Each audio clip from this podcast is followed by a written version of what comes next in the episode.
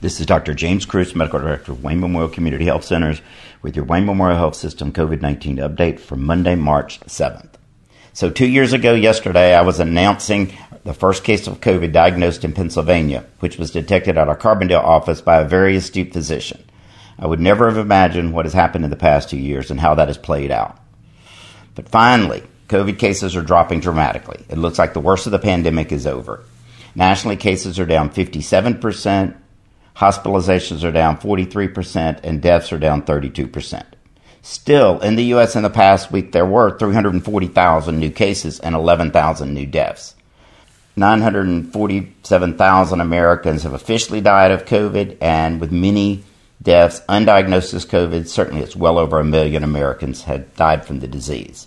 That's 1 million deaths that happened too soon and 1 million lives cut short. Pennsylvania had 7,000 new cases last week. In Pennsylvania, cases are down 64%, hospitalizations are down 43%, and deaths are down 32%. Wayne County had 34 new cases in the past week, and Pike County had 45 new cases, for a total of 79 new cases in Wayne and Pike County in the past week. That's the lowest case count since the end of July last year. There is also less than 10 patients hospitalized with COVID here now. That puts us in the community level category of low, where masking is optional. So, according to the CDC, you do not need to mask even at indoor events, but if you are sick or have symptoms or have been exposed to COVID, then you should mask. Masking is still required in healthcare settings, including at Wayne Memorial Community Health Centers and Wayne Memorial Hospital. And I think if you have any respiratory illness, you should wear a mask in public. I think it will be part of our new normal. Masks haven't killed us so far, and have not only reduced the spread of COVID when they have been worn, but have reduced the spread of other respiratory illnesses, including flu. Since the beginning of the school year, there have been 978 cases in school children in Wayne County and 1,235 in Pike County. That's seven in Wayne and 16 in Pike for a total of 23 new cases in school children in the past week. That's also the lowest we've seen since the beginning of the school year. 166 residents of Wayne County have died from COVID since the beginning of the pandemic, and at least 92 in Pike. And the Pike County deaths are probably underreported due to residents there getting care in New York or New Jersey. That's three new deaths recorded in Wayne County in the past week. So there's a lot to celebrate here, but it's important to realize people are still dying of COVID. So I wanted to talk about the Pfizer pill Paxlovid. I'd mentioned it in a previous broadcast, but since we did not have it available, didn't spend much time on it.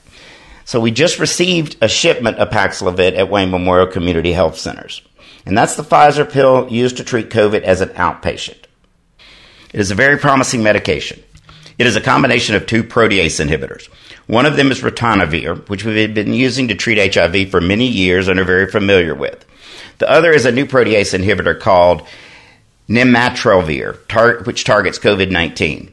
It's approved for patients aged 12 and up, but must be used in the first, day, first five days of onset of symptoms.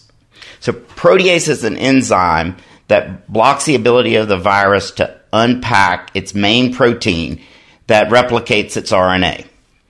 The data on effectiveness is very good. The study looked at 1,000 patients given Paxlovid and 1,000 patients given placebo. In the placebo group, there were 66 hospitalizations. In the Paxlovid group, there were eight, and that's an 80% reduction in risk of hospitalization due to COVID. When looking at all cause mortality, out of the 1,000 patients treated with placebo, 12 died. In the Paxlovid group, none died. While that is literally 100% reduction in the risk of death, we know nothing is 100%, so we're calling it greater than 95% reduction in the risk of death.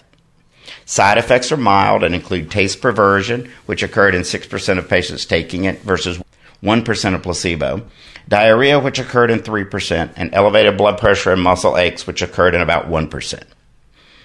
Now, however, there are some cautions with use of the drug. It is metabolized heavily in the liver and excreted by the kidney. So, dose has to be reduced in people with moderate decreased kidney function, and it should not be used in patients with severe kidney disease. It also should not be used in people, people with severe liver impairment. It has a lot of drug interactions, but most of the drug interactions are not commonly used medications, other than a couple of cholesterol medications, which are easy to hold while taking it. While there's no robust pregnancy data, we do have experience using ritonavir, one of its components, in pregnancy, and it appears to be safe in pregnancy.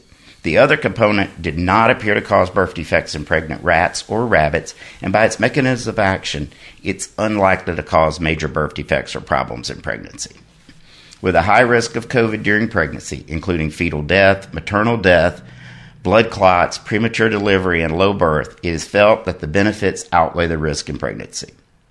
So we now have several treatments for COVID available. We have the monoclonal antibody, the Merck drug molnupiravir, and now the Pfizer drug Paxlovid. We also have Evusheld, which is a monoclonal antibody infusion to prevent COVID in people who were unlikely to respond to their vaccine. So we do have a lot of treatment options.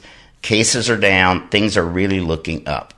This is Dr. James Kruse, Medical Director of Wayne Memorial Community Health Centers, with your Wayne Memorial Health System COVID 19 update for Monday, March 7th. Remember, you can hear this update anytime you'd like using the Radio Bowl podcast site. Go to radiobowl.com slash COVID 19 to hear all of our updates anytime.